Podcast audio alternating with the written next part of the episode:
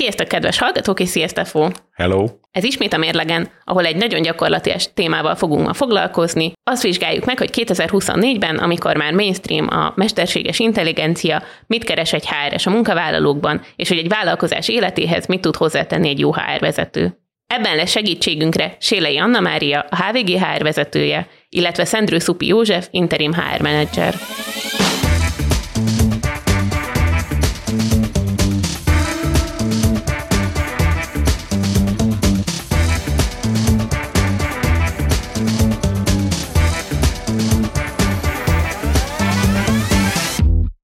De mielőtt erre ráfordulnánk, szokás szerint kezdjünk hírekkel. Stefo, azt szeretném tőled kérdezni, hogy mennyire vagy TikTok felhasználó? Hát, kevésbé, mondjuk így. Ez azt jelenti, hogy nem csináltál még TikTok videót. Nem, az biztos nem. Tehát párszor már voltam rajta, de azért nem túl sokszor, azt azért mai világban már egyre kevésbé lehet kikerülni, ugye, főleg újságíróként. Azért kulcskérdés ez, mert akkor így a te példádhoz ragaszkodva a hallgatóinknak is el lehet magyarázni azt, hogy hogyan működik a TikTokon a zenefelhasználás, ugyanis ehhez kapcsolódik az első hír, amit már hoztam. Az történt, hogy január 31-én lejárt a Universal Music Groupnak és a TikToknak a megállapodása arról, hogy a Universalhoz tartozó zenéket hogyan lehet felhasználni a TikTokon, és így aztán elnémult egy csomó videó. És akkor itt jön az, hogy gyártottál-e már videót, mert hogy ez nem egészen úgy működik, mint ahogy mondjuk a YouTube-on működik a zenehasználat, hogy az ember megvágja magának valahol a videót, ráteszi valahonnan a zenét, feltölti a YouTube-ra, majd a YouTube szól neki, hogy ez igazából jogdíjas, úgyhogy vagy csináljon vele valamit, vagy néma lesz, hanem úgy néz ki, hogy a, TikTok az, az egy videószerkesztő felület is, Remix appnak is szokták emiatt hívni, tehát az applikáción belül van egy zenekatalógus, ahonnan tudsz választani zenéket, és egyébként egy csomó jogdíjas zene is, nyilván a legnagyobb slágerek is ott vannak rajta és elérhetőek, és ezeket aztán nem égeti bele a videóba elválaszthatatlanul az applikáció, és így történhet meg az, hogy amikor lekerül a katalógusból egy korábban elérhető zene, akkor elnémul a videó. És akadsz rá újat legalább? Hát rakadsz rá újat, csak mondjuk amikor Hogyha táncolós ugye, videó, akkor nehéz megtalálni a megfelelőt, igen. Táncolós, tátogós videók, azok elég viccesen tudnak kinézni, hogyha valami mást vág alá az ember, de azért a legtöbb trend is egyébként specifikus ahhoz a zenéhez, tehát hogy mondjuk ha valaki nem tudom, csak egy képválogatást valami jó zenével tesz fel, már akkor is sokszor ugye ezen a ritmusát követi, az, hogy mondjuk hogyan váltakoznak a képek. Aha. Szóval nem nagyon működik zenék nélkül, és hát a lekerült zenék között egyébként olyan alkotók vannak, mint Taylor Swift, vagy Harry Styles, vagy Drake, akik elég nagy nevek nyilvánvalóan a TikTokon is. Szóval február 1-én arra ébredt a világ, hogy ilyen néma TikTok videókat néznek, és ami igazából ebben az érdekes, az az, hogy, hogy miért nem tudott megállapodni a Universal meg a TikTok. Pénz? Előttem Épp ezt akartam kérdezni, hogy, hogy tudnál-e tippelni, hogy, hogy mivel érvelhettek egymás ellen, de igen, hát nem, nem annyira meglepő módon ez, ez pénzre megy vissza, de azért elmondom azt is, hogy, hogy mit mondott ez a két nagy vállalat. A Universal egy ilyen vészharangot is megkongatott már pár nappal korábban, mielőtt ez megtörtént, ahol egy nyílt levélben leírták, hogy a csúnya gonosz TikTokkal nem lehet megállapodni, pedig nekik nagyon fontos lenne az, hogy tisztességesen kifizessék az előadóikat, meg az is nagyon fontos lenne, hogy a platform támogassa a feltörekvő művészeket, mert hogy szerintük a, a már bejáratott nagy sztároknak a, a zenéit, azt favorizálja az algoritmus. Hát meg valószínűleg a felhasználók is ezt már csak én tenném hozzá, hogy egy hát Taylor swift valószínűleg könnyebb eladni egy bármilyen klipet, mint egy full ismeretlennel. Nem olyan nehéz belátni, hogy, hogy lehet, hogy a slágereknek a sláger értéke az hozzájárul ahhoz, hogy eh, egyébként az algoritmus hogyan működik, de minden esetre azt írt a Universal, hogy a TikTok taktikája nyilvánvaló, a platform hatalmát arra használják fel, hogy sérülékeny művészeknek ártsanak, és megpróbálják megfélemlíteni a Universalt, hogy belemenjünk egy rossz üzletbe, amely alulértékeli a zenét, és alulértékeli a művészeket, illetve a dalszerzőket, valamint a rajongóikat is. Mi ezt nem fogjuk megtenni. Kár, hogy podcast és nem videós, mert akkor most látnák a kedves hallgatók a le, legördülő könycsepet itt a szemem szélén. Igen, de minden esetre, és akkor nyilván egyébként itt előjöttek ilyen mesterséges intelligenciához kapcsolódó viták is, amiket egyébként sokat látunk így a kreatív iparban, hogy ez az nem egészen világos, hogy a, a TikTokon létrejövő tartalmakon milyen modellek tanulnak, illetve hogy az alapján hogyan, hogyan készülhetnek. Szóval, hogy vannak jogos aggodalmak valószínűleg emiatt, meg nyilván nyilvánvalóan az anyagi oldalát nem látjuk, tehát így nem lehetett eddig se tudni, hogy a TikTok mennyit fizet ezeknek a zenéknek a felhasználásáért, viszont szerintem az fontos tudni, hogy a, a TikToknak van most már a zeneiparban a legnagyobb felhajtó ereje, tehát hogy azt, amit mondjuk régen a rádiók töltöttek be, ilyen sláger kreálás szempontjából, azt abszolút átvette a TikTok, illetve szerintem azt is érdemes tudni, hogy ez nem úgy működik, mint mondjuk annak idején a YouTube-bal, vagy aztán később a, a streaming felületekkel, mert nem tudsz egy egész számot végighallgatni, mivel ahogy már arról volt szó, ez egy remix app, ezért eleinte ugye csak 10-20 másodpercek, most már persze van, hogy lehet három perces videót is csinálni, de hogy mondjuk a, a zenének a jogos tulajdonos az dönthet arról, hogy ő csak 30 percnyi felha- vagy 30 másodpercnyi felhasználást engedélyez mondjuk egy adott szám esetében. Tehát nem kell attól félni, hogy csak azért, mert te hallottál Taylor Swiftből 30 másodpercet a TikTokon, nem fogod őt mondjuk streamelni, vagy megvenni a lemezét. Azt talán még nem említettem, de a Universal az nem csak egy lemezkiadó, hanem az egy nagy ö, csoport, ami alá tucatnyi ö, lemezkiadó tartozik, szóval ez nagyon sok mindenkit érint. Én igazából arra vagyok kíváncsi, hogy a végén kinek fog ez jobban fájni. Mert tehát persze az univerzálnak az nem jó, hogyha a zenéin nem jelennek meg egy, lehet mondani a fiatalok körébe talán a legnépszerűbb platformon, de a TikToknak se jó az, hogyha a, úgymond a legnépszerűbb, legnépszerűbb zenészeket nem tudja behozni a platformjára, úgyhogy ez érdekes lesz, hogy a végén hogy fognak tudni, meg fognak-e állapodni. Szerintem azért csak megfognak. Valószínűleg meg fognak állapodni, de hogy szerintem azzal a kérdéssel, hogy kinek fog fájni ez a legjobban, rátapintottál az ügynek a lényegére, és ezzel kapcsolódik egyébként a, a vállalkozás témája is, mert hogy valójában a kis zenészek járnak most rosszul, vagy a, az épp feltörekvő alkotók, mert nyilván Taylor Swift, Taylor Swift marad attól tök függetlenül, hogy lehet-e TikTokon az ő zenéire tátogni, vagy nem. Viszont hát főleg az amerikai sajtóban Cody Freight-nak a példáját szokták most kiemelni, ő, ő egy azért már valamekkora ismerettséggel rendelkező, tehát egy ilyen pár százezres követőtábora, mondjuk a TikTokon is volt már rendelkező előadóművész, akinek éppen néhány nappal január vége előtt kezdett el trendingelni az egyik száma, ráadásul a kínai TikTokon, tehát hogy nem is, nem is a TikToknak azon a verzióján, amit mi itt a nyugati világban elérünk, és hogy így egy, egy éjszaka alatt megugrott olyan számokat mutatott, ami, amiről mondjuk tényleg csak így álmodnak az előadók, hogy egyszer ezt elérik, és, és hát neki ez a néhány napos álma ezt így, így teljesen keresztbe csapta, és hogy ő... Ő is univerzál ügyfél volt igen, ezek szerint? és hogy, hogy ő, ő, ő, készített is arról videót, hogy ő nincsen sem a Universalnak, sem a TikToknak a pártján, ő azt látja, hogy ebben a vitában két cégóriás vitatkozik egymással, megizmoznak, és hogy nyilvánvalóan előbb-utóbb lesz erre valami megoldás, ami nekik jó lesz, meg ők kibírják az addig tartó időt, viszont neki most volt egy olyan momentuma, ami egy Amit egész karriert képes, uh-huh. képes meglódítani, és hogy neki ez nem fog visszajönni, és hát nyilván lehetnek ezzel még azért így elég sokan. Így van, de viszont nézzünk egy olyan példát is, hogyha mondjuk valaki az univerzálon kívüli előadó, annak viszont egy óriási lehetőség lehet akár.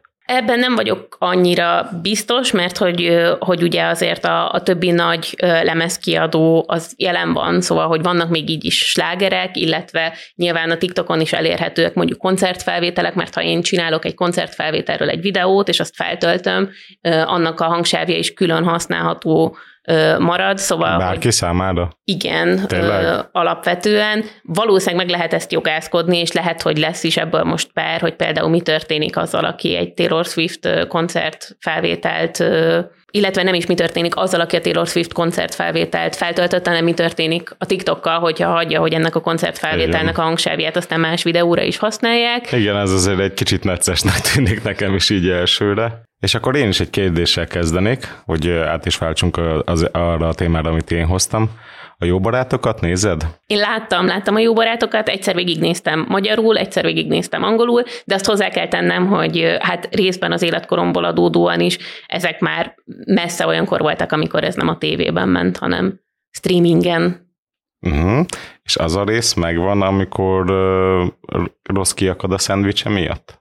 Homályosan dereng, a munkahelyén, munkahelyén volt valaki, aki megette, megette a szendvicsét. Pontosan. Ezzel kapcsolatos az én témám, mert hogy milyen könnyű ugye felbosszantani egy embert a munkahelyén.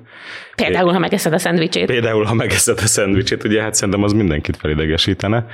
És Covid járványnak vége azonban mai napig nagyon sok helyen home office van, és nagyon sok cég most kezdett el ezen változtatni. Az IBM például megköveteli a középvezetőtől felfelé minden vezető státuszban lévő emberének, hogy legalább heti háromszor járjon be, és hogyha 80 kilométernél távolabb laknak a munkahelytől, akkor költözenek közelebb, vagy pedig viszlát. És, különben... és a költözésben egyébként az IBM segít valamit? Erről nem szólt a fáma. Még azért nem lennék meglepődve, hogy azért segítenének valamennyire, de... Ez a... már annak a szintnek tűnik, ahol valószínűleg érdeke ez a cégnek.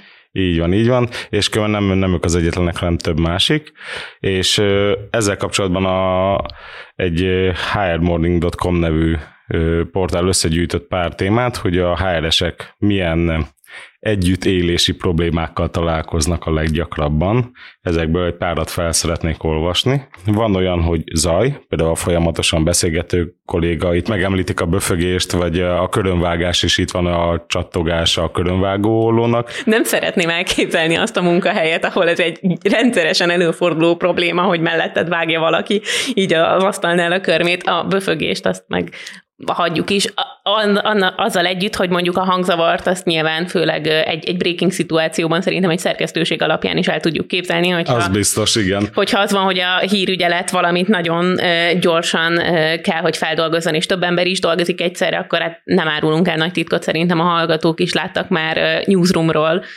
filmeket, meg sorozatokat, ilyenkor elég nagy hangzavar van, és azért általában előfordul, hogy vannak bent olyan munkatársaink is, akik meg mondjuk nem tudom, egy hosszabb interjút skriptelnek, az tud idegesítő lenni. Így van. Én különben voltam már olyan szituációban, amikor két ember erről vitatkozott, nem olyan messze tőlem, hogy a körönvágás az egy munkahelyen mennyire megengedhető dolog, de menjünk tovább. Ugye ebbe belejárnak a problémákba az is, hogy mondjuk kinyitod az ű, a hűtőt és árad a bűz belőle valakinek, vagy esetleg nem is az, hogy mondjuk megromlott, hanem olyan szagos kajája van, esetleg ami áthatja az egész hűtőt, esetleg ugye megeszik a kajáját. Az egy örök, örök vita szokott lenni, hogy lehet-e enni halat, vagy indiait egy Így olyan van, térben, egy ahol... zárt térben.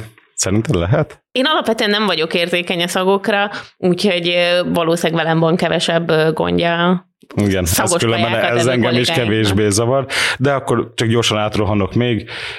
Itt van olyan, megemlítik a mozgást például, hogy van, aki sétál, van, aki pedig rohangál, és a HR-esek bevallása szerint állítólag ez is egész sokakat képes kiakasztani, hogy az ilyen különböző tempok, hogy a kanyarokban hogyan találkoznak. Oké, okay.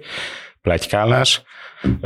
Mondjuk pletykálni szerintem, ha valamit bebizonyított a Covid, akkor az azt, hogy, hogy ez bőven lehet távolról is, szóval szerintem a home office az a pletykálást azt nem szüntette meg. Igen? Ö, ezt hallottam barátaimtól. Ja, értem. Nem saját tapasztalat. Természetesen. Itt volt meg a kollégák illata, és itt nem csak arra gondolnak, hogy mondjuk valaki elfelejtett fürödni két napig, hanem hogyha mondjuk túl sok parfümöt fúj magára, és a bunkóság, durva viselkedés, odaszólások és a bizalmaskodás is ott van, hogyha mondjuk egy beszélgetés során túl kevés helyet hagynak, tehát hogy túl közel mennek, vagy mondjuk a vállat felett ránéz a monitorra, stb. stb. Neked hát jó, ezek közül ebben melyik nincsenek a... ilyen nagy megfejtések igazából. A, a legtöbb dolog az arra bomlik le, hogy, hogy minél több ember van egy helyen, annál nagyobb figyelmet kell fordítani arra, hogy az ember ne csak így a saját igényei szerint éljen, hanem kicsit legyen tekintettel a körülötte lévőkre is. Ez kétségtelen, hogy minél többen vagyunk, annál nagyobb a valószínűsége annak, hogy lesznek olyan emberek, akik számára nehézséget okoz. Így van, ez különben így van. Mondjuk mondom, számomra voltak ilyen meglepő, például a mozgás tehát az, hogy ki sétál lassan vagy gyorsabban, az azt számomra meglehetősen vicces. Meg volt egy olyan is, hogy öltözködés, és akkor ott felsorolták például a kényelmes papucsot, a joganadrágot, és a elmúlt évtizedből megmaradt zenekaros pólót, ami megint számomra érdekes, hogy biztos, hogy van, akit kiakasz, de engem például egy, egy ilyen biztos nem. A büdös hűtőn, na, az viszont az, az kiakasz, amikor be akarom tenni az ebédemet, és hogy mondjuk az lenne.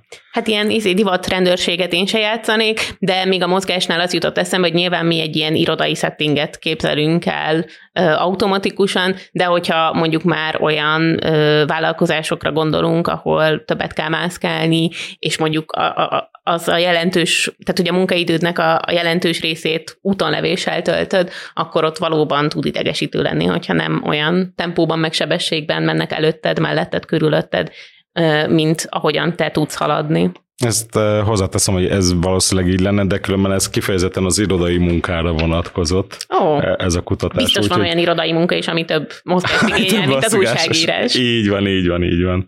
És különben még röviden még annyit mondanék, hogy a, adnak tippeket is, hogy a HR-esek hogyan kezeljék ezeket. Helyezzenek ki táblákat, és küldjön emlékeztetőket a kontrollálható dolgokról, most ez, én őszintén szóval nem tudom, hogy ez mennyire lenne pozitív. Szeretném, szeretném, hogyha valaki megmutatná nekünk azt a dolgozót bárhonnan, akit egy kihelyezett cetli meg piktogram már eltántorított attól, hogy valami olyat csináljon, ami a többieket zavarja. Így van, így van.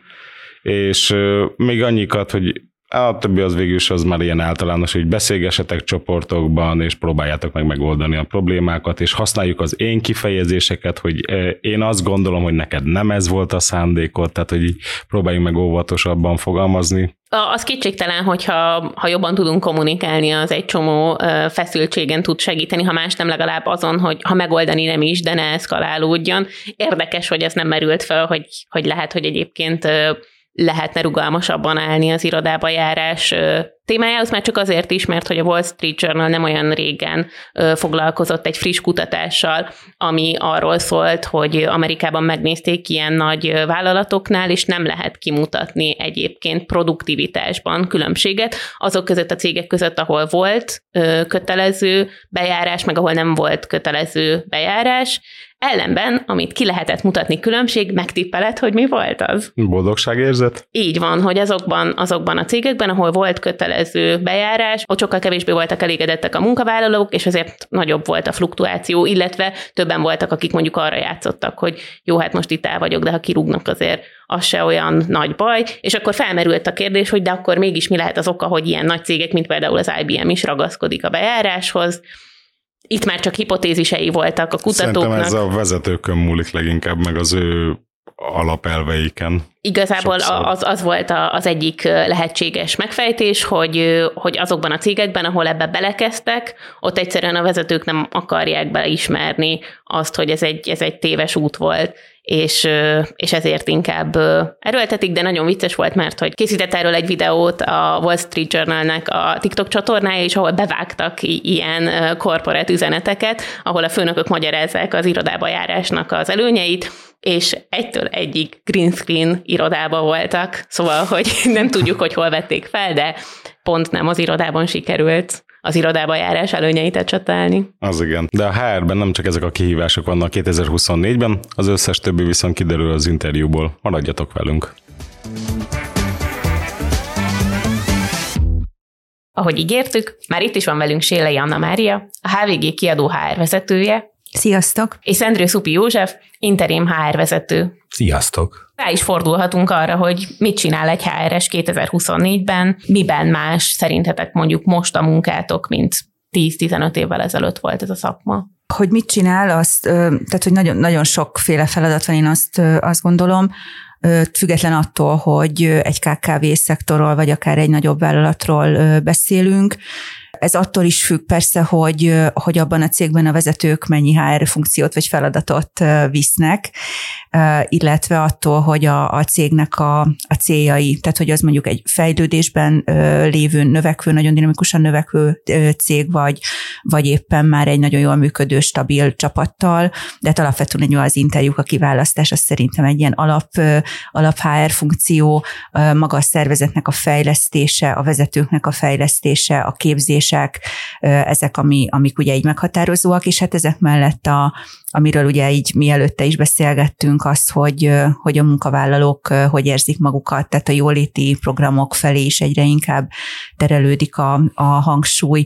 Ezekkel is azért többnyire a HR-esek szoktak foglalkozni, elégedettségi felmérés, és hát aztán persze vannak a száraz adatok, mint a, a bérfelmérésektől kezdve a fluktuáció, hiányzások, tehát azért van valamennyi részén azt gondolom a HR-nek, ami, ami akár így a bérszámfejtés munkaügy vonalon mozog. Amivel én kiegészíteném azt, amit Anna Maria elmondott, ez egyébként majdnem teljes lista. Az az, hogy a, hogy a vezetőket hogyan tudjuk támogatni. Tehát, hogy ez szerintem egy elég markáns változása van ma, 2024-ben, vagy így a, a mostani időszakban, hogy, hogy ki támogatja a vezetőket. Tehát kitől kapnak olyan típusú támogatást, amivel az ő saját munkájukat tudják jobban végezni. Korábban is voltak vezető támogató programok, ezeket jellemzően képzések formájában valósították meg a vállalatok. Ez inkább most arról szól, hogy a vállalattal együtt élve, a vállalattal együtt dolgozva, a belső munkatársként egy más szemszögből is vizsgálva a mindennapi működést.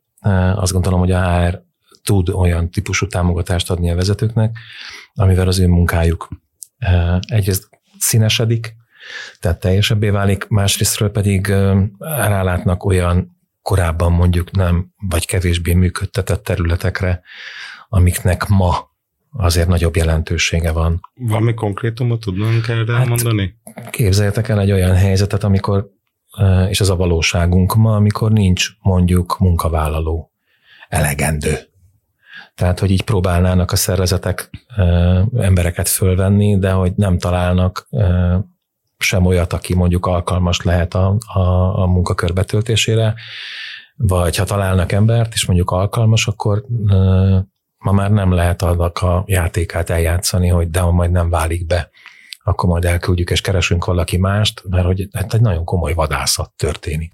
És ebben a HR-nek van egy nagyon fontos szerepe, hogy elkezdjen megpróbálni kitalálni más megoldásokat is, mint hogy akkor folyamatosan keresünk új embert, és akkor majd új embert fogunk fölvenni. Igen, amikor én például rákerestem arra, hogy milyen HR trendek vannak 2024-ben, akkor ugye rengeteg találatot dobott ki, de viszont voltak állandó visszatérő témák, ez az egyik, ez a pont, ez a munkatársaknak a megtartása, ugye most felmerült mindig ez a home office, vagy be kell járni, egyáltalán rávenni az embereket, hogy miért jó is az, hogyha az ember bejár az irodába, az jó különben egy HR szempontjából? Előny, vagy tök mindegy, hogy otthonról dolgozik, vagy home office, vagy ez csak pozíció függő. Részben pozíció függő természetesen, tehát egyszerűen vannak olyan munkakörök, ahol, ahol nem lehet másképp megoldani, tehát mondjuk egy gyárban vagy kereskedelemben ugye egyértelmű, hogy fizikai jelenlétet kíván, vagy akár egy, egy szerelőnél, tehát ami, ami teljesen egyértelmű.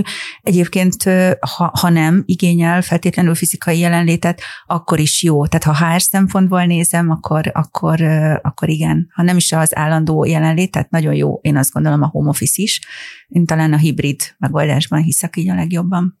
De egy például egy munkavállalót mivel lehet meggyőzni, aki már ha én jól olvastam ezeket a dolgokat, akkor minden egyre nagyobb igény a home office, főleg a fiataloknál, hogy ez a szabadságuk meglegyen, nehogy a cég alá kelljen rendelni minden, stb. Egy ilyen embert mivel lehet meggyőzni arról, hogy mondjuk néha bejárjon az irodába? Én ezt most annyival módosítanám, hogy mondjuk így az elmúlt fél évben nagyjából, azt vettem észre, hogy amikor azt fogalmazzák meg a jelöltek, hogy, hogy legyen home office, vagy legyen 100% home office, akkor nem feltétlenül az van mögötte, vagy az a drive mögötte, hogy non-stop otthon legyek, hanem hogy meglegyen az a szabadsága, hogy, hogy oké, okay, adott esetben kezdhessen később, vagy korábban, vagy legyen egy törzsidő, és akkor az úgy oké, okay, de előtte, utána picit szabadabban mozoghasson, vagy igen, néha akár adott esetben, ha mondjuk előző nap tovább dolgozik, akkor másnap alhasson tovább. Tehát, hogy nem, nem arra van igény, hogy ő otthon legyen száz százalékban, mert azok a munkavállalók vagy pályázók, akik viszont ezt megélték bármi miatt, vagy kiharcolták maguknak, és akkor azt mondta a cég, hogy oké, okay, akkor lehet, hogy nem is tartok fenn irodát adott esetben is dolgozatot dolgozatok otthonról, ők úgy jönnek sok esetben az interjúra, hogy de azért be lehet járni néha. Tehát, hogy ezek most tehát megfordult egy picit. Aha. És én ezért szoktam mindig visszakérdezni, hogy oké, okay, de akkor, akkor mi az, amit szeretne, vagy mi lenne az, ami egy optimális, hogyha megengedi a munkakör, és inkább ez a szabadság, hogy ez a hadd jöhessek akkor, amikor én szeretnék. Persze ott vagyok a meetingeken, de hogy akárha csak ugye a mi fejlesztőinket megnézem, ők is azért szívesen bejönnek az irodába, de, de alapvetően ez nem egy olyan munkakör, tökéletesen el lehet végezni otthonról is. Még egy kérdésem lenne ezzel kapcsolatban, hogy mit tudom, hogy tíz éve mindenhol azt lehetett olvasni, hogy jó munkahely, ott biztos van csocsóasztal, ott biztos van babzsák hotel, azt hiszem ezen már túl vagyunk, nem? Most mi a vonzó? Nagyon változó szerintem azt, hogy mi a vonzó. Szóval nem szabad elfelejtenünk, hogy most azért áramlanak be a munkaerőpiacra az új generációs munkavállalók, és hogy, eh, hogy a mi generációnknak, az utánunk következőknek, vagy a mi gyerekeinknek mi vonzó, ez azért szerintem nagy mértékben eltérő. Nem gondolom azt, hogy eh, hogy a csocsóasztal, vagy a babzsákfotál, vagy a nem tudom micsoda lenne az igazán eh, megtartó. Ami, ami szerintem marad, vagy ami, ami fontos, az a, az a közösség, tehát a munkatársi kör, a, az ott megélt élmények, a, az odatartozásnak az érzése, ami pedig változó, az, amit Anna Mari is említett, hogy, hogy milyen szabadságfokon, milyen önállósággal tudom elvégezni azt a munkát, azt a feladatot, amit kaptam, és hogy az bennem milyen elégedettséget vált ki. Ha ez kiváltja azt az elégedettséget, hogy ez nekem jó, én ezt élvezem, én ezt szeretem, akkor nagy valószínűséggel minden nap azzal tudnak zárni egy-egy feladatot, hogy, hogy ez oké okay nap volt. Ez, ez, ez egy jó nap volt, ezt így szívesen csinálom, meg szívesen megyek holnap is, meg szívesen dolgozom holnap is, de a munkavégzésnek az értéke az, az most nagyon máshol van. Tehát más a munkának a szerepe ezekben az új generációkban. Máshova teszik, máshova értékelik hogyha már az új generációról beszélünk, akkor van előttem egy friss amerikai kutatás az égenerációsokról, ezt a hallgató kedvéért mondom, hogy nagyjából a 95 és 2009 között születetteket szokták az égenerációnak tartani, tehát mondjuk így 15-29 éves korig, szóval, hogy akik most belépnek a munkaerőpiacra, ők, ők még z-generációsok, és egy friss amerikai kutatás szerint az egyik legfőbb igényük az egyébként a hibrid munkavégzésre volt, ami azon túl, hogy van ez a szabadság iránti igény, amiről igazából mind a ketten beszéltetek,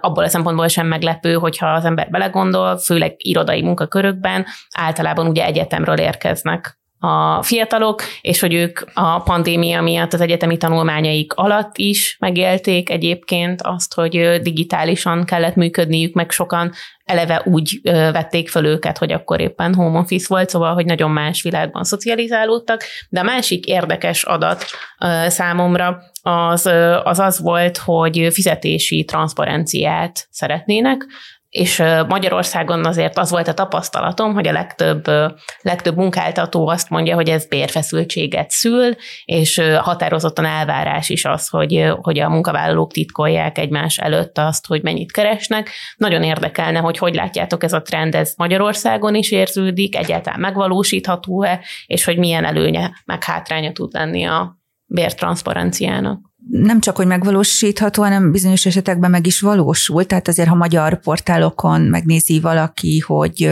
hogy elérhetőek-e ilyen bíradatok, akkor is, ha a munkáltatói oldal, akár vagy cégvezető és szeretne egy új pozíciót nyitni, vannak ilyen portálok, ahol valid adatok vannak, vagy kötelező megadni, és, és ez, ez elérhető tényleg bárki számára, aki rákeres. Ugyanakkor én úgy tudom, hogy tehát még azok a portálok is, vagy azok az álláskereső portálok, ahol eddig kötelező volt megadni pont hasonló okokból, hogy legyen bértranszparencia, ott kénytelenek voltak kivenni a kis csillagot a kötelezően kitöltendő mezőt, mert ugye a cégeknek az 5 kötőjel 7 százaléka volt hajlandó valós béradatokat beírni. Részben ezért, amit a Flóra mondott, hogy, hogy feszültség, hiszen akkor ugye ellátod a másiknak a bérét, illetve a konkurenciához képest. Tehát ez nem mindig csak a cégen belül, hanem ugye amire utalta a Józsi is, hogy egymástól hozzuk el az embereket, és amíg ekkora bizonyos pozíciókban, vagy bizonyos területeken ekkora munkaerőhiány van, akkor ez ugye egy ilyen licitre ad alapot, ami egyébként is lezajlik a munkaerőpiacon, de onnantól kezdve ez egy, ez egy felület. És persze van előnye is, mert hogyha én pályázóként nézem, akkor sok esetben nehéz belőni, vagy ha pályamódosító vagyok, akkor meg aztán látom, hogy lehet, hogy tanult egy új szakmát, eljön az interjúra, és tényleg fokalma nincs, hogy körülbelül hova lője a, a bérsávot, és akkor belövi az egyébként mondjuk 20 éves tapasztalatához, vagy 10 éves tapasztalatához egy teljesen másik szakmában, ami nem jó, hiszen ő azon a másik területen még ugye juniornak számít.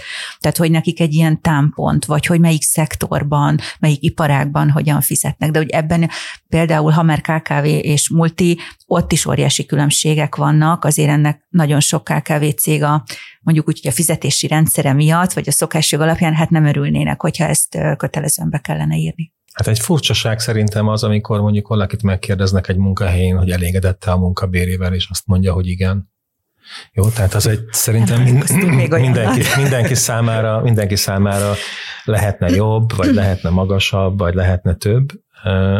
Szerintem fontos, hogy vannak elérhető kutatások, Egyesült Államokban elkészültek, de hogy egy nemzeti kultúrában, ami mondjuk az USA és Magyarország összehasonlításában kezdenénk el ebben gondolkodni, nem fogunk találni olyan párhuzamot, ami alapján ezt így reálisan be lehetne tenni. Az igény azt gondolom, hogy alapvetően az, hogy legyen valami fajta transzparencia, legyen valami fajta összemérhetőség. Ez az azonos munkáért, azonos bért elve, ami azt gondolom, hogy itthon sokkal inkább a, a férfi és női munkavállalók feszültségében jelenik meg, mint sem az, hogy most azonos munkakörben azonos emberek mennyire kapnak egy előbért, vagy mennyire nem. Azt azért fogadjuk el axiomaként, hogy a munkavállalók egymást is méregetik. Jó, tehát, hogy így nézik azt, hogy ki az, aki ügyesebb, ki az, aki többet dolgozik, ki az, aki kevesebbet, és hát joggal, de mindenki megéli azt, hogy hát én sokkal többet teszek, mint a másik, adott esetben mondjuk kevesebbé, vagy ugyanennyi pénzért, az nem mennyire igazságos, vagy mennyire nem igazságos. Ebben nagyon nehéz. Én azt gondolom, nagyon nehéz egy egyértelmű és mindenki számára elfogadható vonalat húzni. Hát itt van a HR-nek a dolga, hogy hogyan tudja ezt szervezeti oldalon úgy megoldani, hogy azt tudja mondani, hogy egy elfogadható vagy okos kompromisszum megoldással kezd el opponálni. Adott esetben azt mondja, hogy ha megoldható abban a munkakörben, akkor legyen a munkakörnek mondjuk egy olyan teljesítménybér része, ami tesz különbséget a jobban vagy rosszabbul teljesítő munkatársak között, de ez nem az alapbér kérdése. Én azt szoktam mondani, hogy élethelyzetek vannak, tehát hogy, hogy ha mondjuk éppen családalapítás előtt vagyok, vagy hitelt szeretnék felvenni, vagy mondjuk egy férfi munkavállaló azt mondja, hogy oké, okay, otthon van a feleségem két kisgyerekkel, stb., akkor neki a belső igénye, meg hát nyilván a külső is, az teljesen más lesz. Ő lehet, hogy hamarabb oda fog jönni, hogy hogyan tud esetleg egy magasabb ért elérni, miközben lehet, hogy egy már eleve mondjuk magasabb fizetésem van, mint egy olyan munkavállaló, akinek mondjuk nincs ilyen élethelyzete, és teljesen más, más dolgok motiválják. Fordítsuk meg.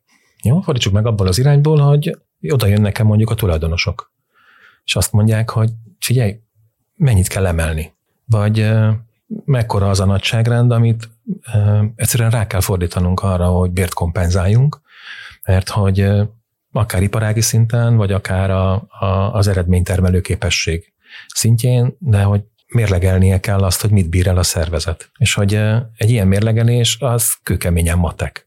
Jó, tehát az nem, nem igények meg elégedettségek kérdése, hanem, hanem a, a vállalatnak a hosszú távú fenntarthatóságának a kérdése, hogy, hogy a tulajdonos hogyan gondolkodik ebben. És ha ő azt mondja, hogy én akarom hosszú távon a saját vállalatomat, saját szervezetemet működtetni, akkor elkezdi ezt az egyensúlyt keresni, hogy hol lehet és nyilván nem csak a bérrel fog játszani, hanem azzal, hogy hogyan tud hatékonyságot javítani, hogyan tud technológiát fejleszteni, hogyan tud olyan megoldásokat keresni, amik ezt valamilyen formában, de egyensúlyban tartják.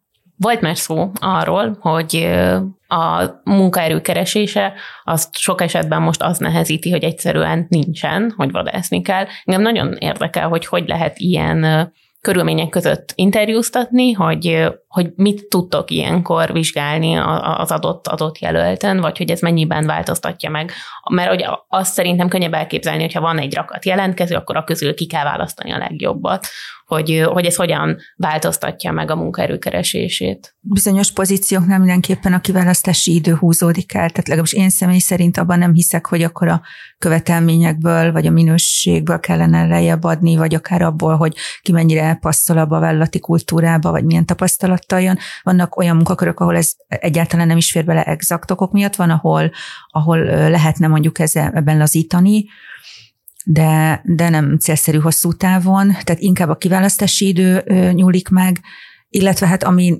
amit én abszolút a saját bőrömön is tapasztalok, hogy sokkal több jelöltet kell akár direktben megkeresni, megszólítani, aki nem is biztos, hogy akar váltani, de egy jobb ajánlatért, ami nem csak az anyagiakban jelentkezik, bármiben lehet, mondjuk egy fejlesztőnél egy technológiai háttér például abszolút egy ilyen, akkor, akkor lehet, hogy, hogy megmozdul. De valóban, valóban nehezebb. Igen, és amikor ugyanarra a pozícióra már a 20. interjú alany sem oké, okay, akkor valóban néha, néha nehéz, hogy, hogy akkor mi az, amiből lehet engedni. Na, azt akartam mondani, mi az, amit keresünk a, a jelölteknél, a, elsősorban a pozíciónak való megfelelés. Tehát ez nem változott, szerintem. A, a, a, a kínálati oldal változott. Most egy kicsit így nehezebb. És nyilván a, az adott pozíció kompetencia csomagja, hogyha ez egy betanítható munka, akkor egy icipicivel, tényleg csak egy icipicivel van könnyebb dolga azt gondolom bármelyik szervezetnek, és most nem a HR-t mondom, hanem bármelyik szervezetnek, mert hogy akkor a betanításon múlik, hogy mit sikerül abból az adott jelöltből vagy jelöltekből megvalósítani, de ahogy ez, ez a kompetencia csomag elvárásként növekszik vagy gazdagszik, annál kevésbé van annak esélye, hogy mondjuk így a betanításra egy nagyobb hangsúly kerülhet.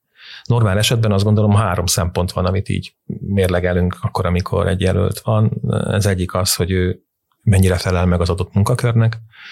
A második az az, amit Anna Mari mondott, hogy mennyire illeszkedik majd abba a csapatba, ahol neki együtt kell dolgoznia, a harmadik pedig az, hogy mennyire lesz a vezető számára vezethető. Ez, tehát ez egy ilyen nagyon egyszerű triangulátus, aminek az együttállása az egy ilyen sziporkázó és szivárványos színű örömünnep, minden szervezet számára, azt gondolom, de ez azért ritkábban áll össze most. A pozíció határozza meg azt, vagy a szervezet határozza meg azt, hogy, hogy, hogy ebből a háromból melyiket látjátok alakíthatónak, és melyik az, amelyikkel a lehető leginkább készen kell érkezni egy jelöltnek ahhoz, hogy fel tudják venni.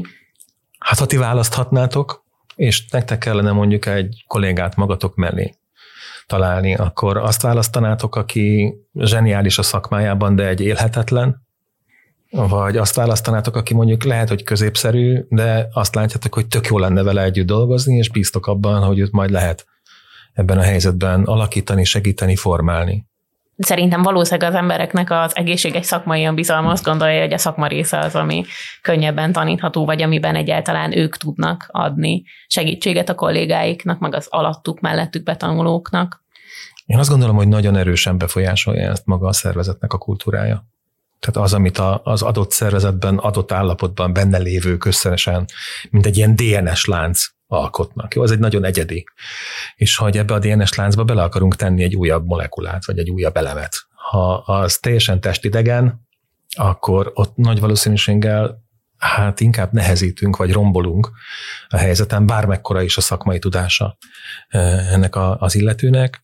Ugyanakkor, és az nyilván szubjektív, amit most mondok, tehát ez inkább hozzám kötődik, de hogy akkor, hogyha valakinek van egy alapfelkészültsége, van tapasztalata azon a területen, amit keresünk, és azt a tapasztalatot tudjuk bővíteni, és van hozzá idő, ez az, ami a legkevésbé áll egyébként rendelkezésre, de hogy van annyi időnk, türelmünk, hogy, hogy teszünk bele energiát, hogy ez az ember megtanulhassa, akkor nagyobb a valószínűsége ennek a sikernek.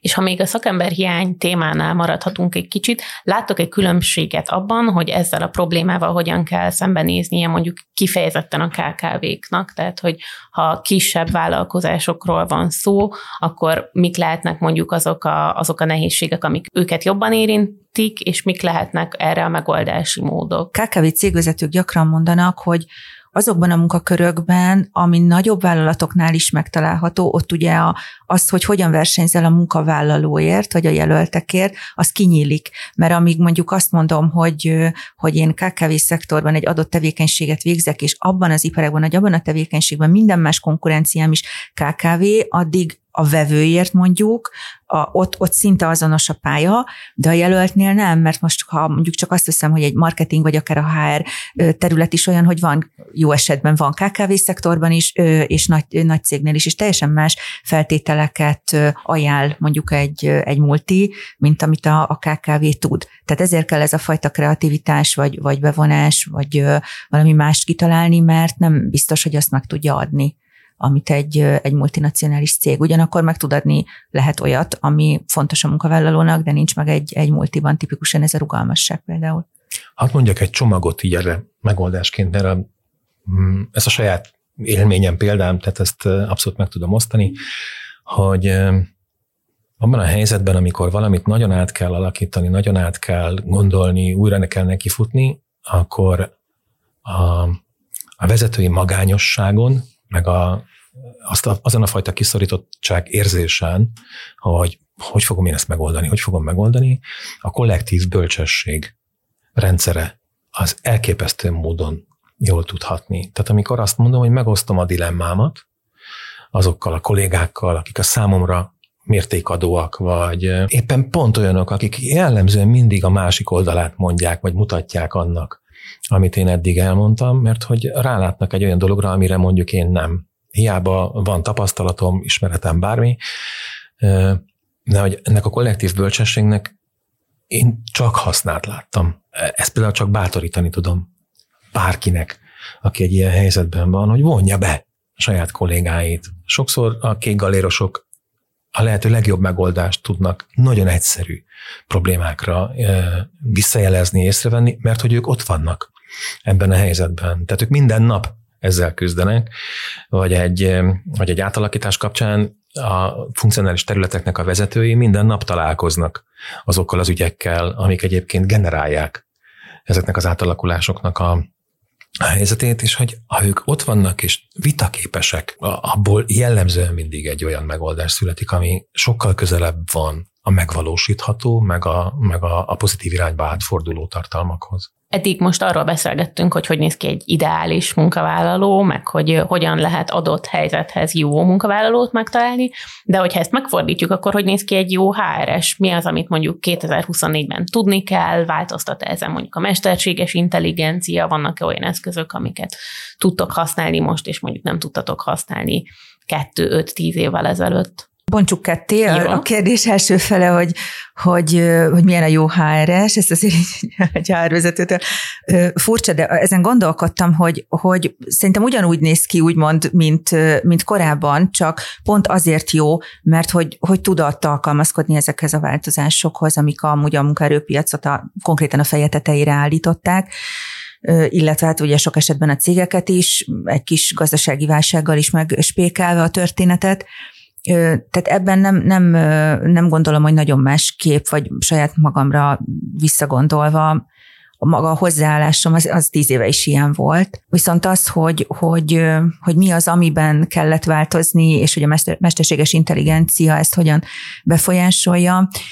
KK, ha kifejezetten KKV szektorról beszélünk, olyat, ahol ha csak nem az iparág adja, tehát mondjuk egy ipari automatizálás, vagy egy mérnöki terület, ahol egyébként már hozzáteszem a ChatGPT AI berobbanása előtt is jócskán dolgoztak a mesterséges intelligenciával, csak nem volt ennyire felszínen, nem kúszhat be, vagy nem látok olyan konkrét jó példát, tehát még iparági szinten sem, ha ezeket az előbbieket leveszem, ahol KKV szektorban egyértelműen azt mondom, hogy már munkaköröket kiváltottak volna vele, vagy amikor teljes százalékban. Tehát, hogy, hogy ezt, ezt így még nem. HR területen, ugye erről mi beszélgetünk, hogy meg hát persze ez azért a mindennapjaink része, a kiválasztásban ott tud, tud segíteni, de ott sem ugye hát az interjúkat azt, azt azért inkább jobban szeretjük mi magunk elvégezni. Igen, igen. Hát bármi lehet, mert ugye azért, ha belegondolunk, például egy, egy bankoknak csak egy kis kitérő az oldalán az úgymond asszisztensek, akik bejelentkeznek, most már oda is írják, hogy AI asszisztens, te tudod, hogy, hogy mi a szituáció, és kinek írsz, de egyébként én HR-ben azt gondolom, hogy egyszerűen van egy olyan része, ahol, ahol marad a, a személyesség, és hogy tényleg KKV-ban alig, alig látok még ennek nyomát.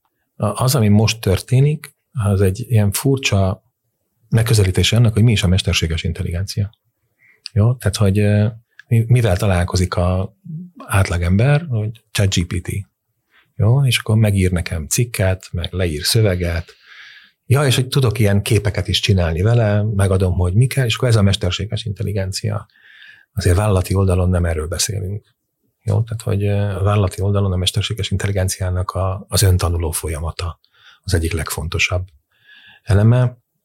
Erről kevesebb van így a publikum elé tárva, kevesebbet találkoznak vele, de hogy azért jó néhány olyan nagy szervezet foglalkozik már az öntanuló robotoknak az előállításával, amiket ipari szinten is fognak nagyon-nagyon rövid határidőn belül megmutatni, bevezetni, szolgáltatni. Ha most nem beszélünk másról, mint például a supply chain managementnek a, a raktározási gyakorlatáról, tehát hogy hogyan és milyen formában kerülnek el például csomagok a megrendeléstől az ajtódig, hogy azt mi minden vezérli, ugye ezt is érdemes ehhez hozzátenni.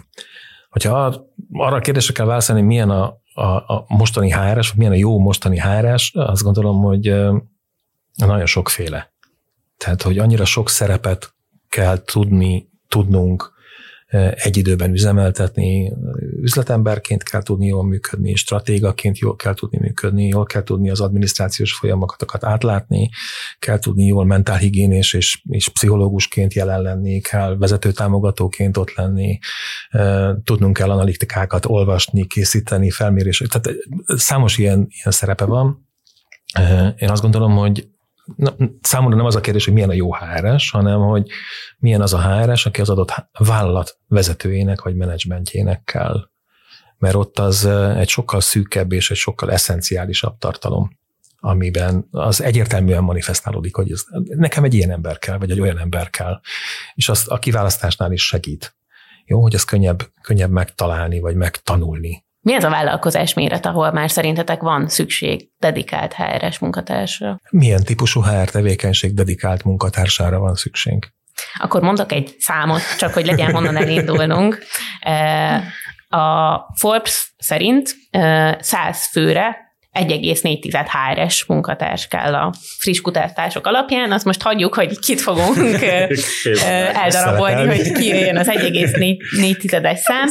De hogy ami szerintem ennél érdekesebb ehhez a számhoz még kontextusként, az az, hogy a, a Forbes azt is megállapította, hogy Amerikában a kis cégeknél általában túl sok a HRS, mert hogy ott, ott száz főre majdnem HRS jut, és ahogy nő a vállalkozások mérete, úgy lesz, vagy ezzel arányosan válik az trendé, hogy, hogy igazából a, a munkatársak számához képest nincsen elég HRS. Szerintem ez egy fontos információ, hogy ez közel 20 éves adata is így, 20 évvel ezelőtt is így volt. Jó? Tehát, hogy ez, ez nem egy újdonság, hogy 100 emberre egy fő. Tehát, hogyha a nagykönyv szerint nézzük, vagy ami, ami szakmai berkekben ö, Magyarországon, hm. az általában a, a 40-50 főre egy HRS. De ez attól is függ, hogy a HR-nél milyen funkciók vannak, és, és ugye sok esetben a, a, ugye dolgoztam én is úgy, hogy, hogy a munkaügy része is hozzám tartozott, vagy én felügyeltem a, a munkaügyi területnek a munkáját, az ugye még plusz feladatokat generál, de ha ezt leveszem, és ha azt hozzáteszitek, hogy egyébként mennyi HR funkció van, és szeretnénk a vezetőket tehermentesíteni, akkor nagyjából kijön ez, hogy azért, ahol már ilyen 30-as létszám van, ott már kell annyit foglalkozni ezekkel a kérdésekkel, hogy inkább úgy mondanám, ha cégvezetői oldalról nézem, hogy ott már nagyon megéri az, hogy, hogy legyen, legyen HR szakember. Nem feltétlenül kell azonnal egy nagy HR csapatot építeni, de valóban egy ponton túl egyébként ez jó esetben, és itt visszautalnék az előző kérdés, hogy milyen a jó hr szóval, hogy ez azért egy ponton túl kinövi magát, hogy, hogy egyre több feladat lesz, és akkor az igény is egész más. Jó esetben a vezető is megérti, még akkor is, hogyha előtte soha nem dolgozott HR szakemberrel, hogy ennek mi az előnye. Pont erre akartam hát. rákérdezni, hogy ugye, hogyha lemegyünk a kis cégeknél, ott azért a cégvezető mindig szeret mindent magánál tartani, legalábbis egy, egy ideig, amíg el nem jut egy olyan méretig, hogy rájön, hogy ez nem fog működni. Neki mit tudtak mondani, hogy miért éri meg mondjuk akár mondjuk 30-40 főnél felvenni? Egyébként ez jellemző a, a munkaerőpiacon, és azért is mondtam, hogy nem kell azonnal mondjuk egy startup indulásnál azzal kezdeni, hogy ide egy HR-est napi 8-10 órában, de hogy, hogy miért éri meg. Egyrészt jó esetben ezt nagyon gyorsan belátja a cégvezető, hogy miért éri meg, de ha még csak dilemmázik, vagy mondjuk valaki hallgatja ezt az adást, és, és nem tudja, hogy vegyene fel hr szóval mennyivel könnyebb az, amikor egyrészt neki is van egy olyan ember, akinek elmondhatja ezeket a dilemmákat, másrészt azért szűrten vagy összefoglalva, de kap egy olyan ö, információt, vagy olyan segítséget, hogy maga a cég az, az milyen állapotban van, mik azok, amik mondjuk a versenytársakhoz képest itt nincsenek, például a képzések, és egyébként szükség lenne rá, az interjúkról nem is beszélve, tehát hogyha mondjuk annyira magánál tart mindent, akkor teljesen elfogad, tehát lehetetlen, lehetetlen. Tehát egy ponton túl az, hogy egy, egy cégtulajdonos, aki mondjuk fejleszti a cégét, és hosszú távon gondolkodik, mondjuk mondok egy tényleg nagyon bagatel példát, de a KSH statisztikát ő adja le az üres álláshelyek számáról, az a nonsens kategória, mert nyugodtan számolja ki, hogy az, amit ő szeretne saját magának bérként kifizetni, akkor ezt milyen óradíjjal teszi. Ugyanakkor ezek kötelező dolgok, tehát van, ami megkerülhetetlen a HR-ben is, ezért mondtam, hogy az adminisztráció, az ott van, a jogszabályok ott vannak, minden más az már, az már plusz, de hogyha csak ezt lecsupaszítva megnézi, már akkor önmagában megéri. Akkor még lehet, hogy nem egy vezetőt vesz fel, de mondjuk egy jó HR generalistát, vagy aki már, már segített hasonló folyamatokat, az is teljesen rendben van, vagy ugye egy jó interim szakembert, tehát hogy ebben, ebben különböző szintek vannak akkor kell HRS, hogyha növekedni akarnak. A növekedésnek van egy csomó feltétele, nyilván ennek vannak gazdasági feltételei is, de van egy másik része, amit a, a munkatársak raknak össze, meg a munkatársak képességei raknak össze, meg vagy korlátai. Jó, tehát hogy ez is benne van. És ez ugyanúgy szakma, mint a, a, a mérnökök munka, vagy a, vagy a pénzügyi szakma, hogy kell érteni ahhoz, hogy hogyan lehet, meg hogyan szükségszerű ezeket a feltételeket úgy előállítani, hogy ez az adott vállalatnak a növekedését segítse. Nyilván a tulajdonos azt fogja nézni, hogy hogyan alakul a, az adott cégnek a, a, az eredménytermelő képessége. Ha ez javuló tendenciát mutat, akkor az meg fogja győzni arról, hogy ez oké. Okay. Ha ez nem tud javulni, akkor ott nincs rendben az ügy. Az, hogy most mi az, amit ő személyesen csinál, meg mi az, amit nem, az nagyon elválasztódik igen attól, hogy maga az administratív feladatcsomag, az kihez kerül? Csomó bérszámfejtést, vagy, vagy ilyen a, a személyzeti, tehát a HR mondjuk 1.0 vagy HR 2.0 tevékenységeket szerintem ma nagyon könnyedén bármelyik gazdasági szervezet meg tudja csinálni bármelyik szervezetben. Jó? Tehát egy bérszemfejtést egy programmal, kicsi hozzáértéssel, elvégzett tanfolyammal meg lehet oldani.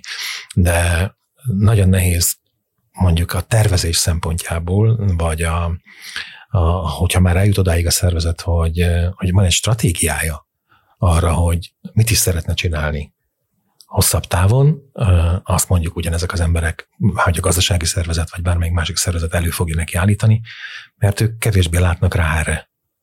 Azt gondolom, egy jó HR vezető olyan tapasztalatokkal rendelkezik, amiket így integrálni tud az adott munkakörnyezetben, és hogy ezek a tapasztalatok tudnak segíteni vállalatvezetőknek abban, hogy mérlegre tegyék, hogy akarnak ebbe az irányba menni, mérlegre tegyék azt, hogy akarnak egy ilyen fejlesztési vonalat elindítani, vagy ez most még nem, nem pálya a számukra, még nem akarnak egy ilyen jelentősebb lépésben mondjuk beugrani. Az egyik az egy nagyon konkrét példa, igaz, hogy egy szintén nehéz terület, mert hogy egészségügy, egy mag, de magánvállalat, aki egyébként egy szépségklinika volt, de nyitottak egy vérvételi pont, orvosi tanácsad, esetén tényleg egy ilyen magánegészségügyi intézményt, és ott konkrétan tudom, hogy azon csúszott el egy orvosnak a felvétele, akit egyébként nagyon kerestek, és ezt, aki picit is látja ezt a területet, tudja, hogy jó orvos találni, még akkor is, ha magánegészségügyről beszélünk, nagyon nehéz, hogy nem kapott választ, mert a tulajdonos egyébként egy instapostban meghirdette a pozíciót, úgyhogy ő beszélt, kvázi ez volt az állásír, hirdetés, voltak is ugye néhány, tehát volt néhány jelentkező, de nem adott választ, mert nem volt ideje már, tehát nem jutott el időben odáig, és ugye elvesztette ezeket a, a én ezt jelölt oldalról ismerem, ezt a történetet, aztán megnéztem persze az Insta posztot, ahogy a tulajdonos ezt egy kézben tartja, és ő nyilván azt gondolta, hogy ez teljesen oké, és hiteles, és jó vagyok, csak amellett, hogy nyis meg egy magánegészségügyi központot, egyszerűen már nem volt, nem volt erre ideje, és ugye nem is találta meg a, a, az adott szakembert. Majd eltelt egy olyan hát másfél-két hónap, ami ilyen szempontból megint csak egy kardinális, és újra előkerült a hirdetés, mert hogy, mert hogy nem volt ember. Tehát, hogy ezzel például mennyit veszít egy cég, szóval ilyeneket is érdemes végig gondolni, bár itt is egy növekedésről van szó. Lezárásképpen, ha már ott tartunk, hogy mit érdemes végig gondolni, hogyha csak egy tippet adhattok munkavállalóknak, meg egyet vezetőknek, akkor, akkor mi lenne az az ilyen varázstippetek, amire így HR szempontból figyeljenek? Én munkavállalóknak mindenképpen a tanulást, tehát annak a, a, a, az ösztönzését, hogy az mindig az a legjobb befektetés. Én azt gondolom. A vezetőknek pedig a, a, a tudatosságot, ami azt gondolom egyébként jellemzi őket, tehát ezért tudnak fennmaradni, de hogy, hogy a, a HR területeken is szükség van arra, hogy, hogy azt a fajta tudatosságot működtessék, amit mondjuk minden más területen. Igen, azzal szerintem nagyon jó pozícionálják, és nagyon jól biztosítják azt, hogy egy prosperáló szervezetnek a, a vezetői tudnak maradni. Jelölt oldalon nekem is a tanulás volt az első, ami, ami eszembe jutott, de emellett még a hozzáállást is kiemelném, ami tudom, hogy nagyon, nagyon általános, de amire utaltam korábban, hogy, hogy ez a csak fél évre tervezek, tehát hogy, hogy végig gondolni azt, hogy oké, okay, de akkor lehet, hogy van olyan terület, ami nekem hosszabb távon jó, és akkor inkább abba az irányba nézelődjek, vagy keresgéljek, és ez nem azt jelenti, hogy onnan kell nyugdíjba menni, tehát oda talán ez, és munkáltatói oldalon ott is a hozzáállást mondanám, de hogyha főleg KKV-król beszélünk, akkor azt a fajta nyitottságot, vagy, vagy megengedést, igen, hogy bevonjam a kollégáimat, és hogy ha nem is azonnal vesz fel tényleg HR szakembert, vagy, vagy kér ilyen típusú segítséget, akkor minimum, hogy a vezetői csapatában ezt tegye meg, és hogy ezek a HR funkciók legyenek, ne akkor, amikor már késő, mert az nagyon visszaüt. Még, még egy mondat, hogy ugye azért üt vissza, mert hogyha már sok éve működnek, nincs HR, és egyébként mondjuk vannak már 100-150-en, akkor azt az elmaradást azt valahogy be kell potolni. Van egy ilyen arany háromszög, én is tanultam, jó? Tehát ezt nem én, nem én találtam ki, ami arról szól, ez a vezetőknek, a vezetőknek egy nagyon fontos, hogy, hogy úgy kell a döntéseinkben folyamatosan mérlegelni, hogy van három szereplőnk, akiket figyelembe kell venni, és néha az egyik, néha a másik javára döntünk, de hogy nagyon tudatosan annak az egyensúlynak a fenntartására, hogy az egyik a tulajdonosok, a másik a vevők, és a harmadik a munkatársak. És hogyha elképzelitek ezt egy ilyen háromszögként, ahogy ez így folyamatosan mozgásban van, arra nagyon kell figyelni, hogy nem lehet mindig csak az egyik oldalnak a, a, az érdekeit vagy a szükségleteit dönteni. Legyen ez bármelyik a háromszög csúcsáról, hanem hogy ezt kell nekünk okosan vezetőként is egyensúlyban tartani ahhoz, hogy egy szervezet az hát a hosszabb távú működését biztosítani tudja. Nagyon szépen köszönjük ezeket a tanácsokat különösen, de azt is, hogy eljöttetek, a hallgatóknak pedig azt, hogy ezen a héten is velünk tartottak. Sziasztok!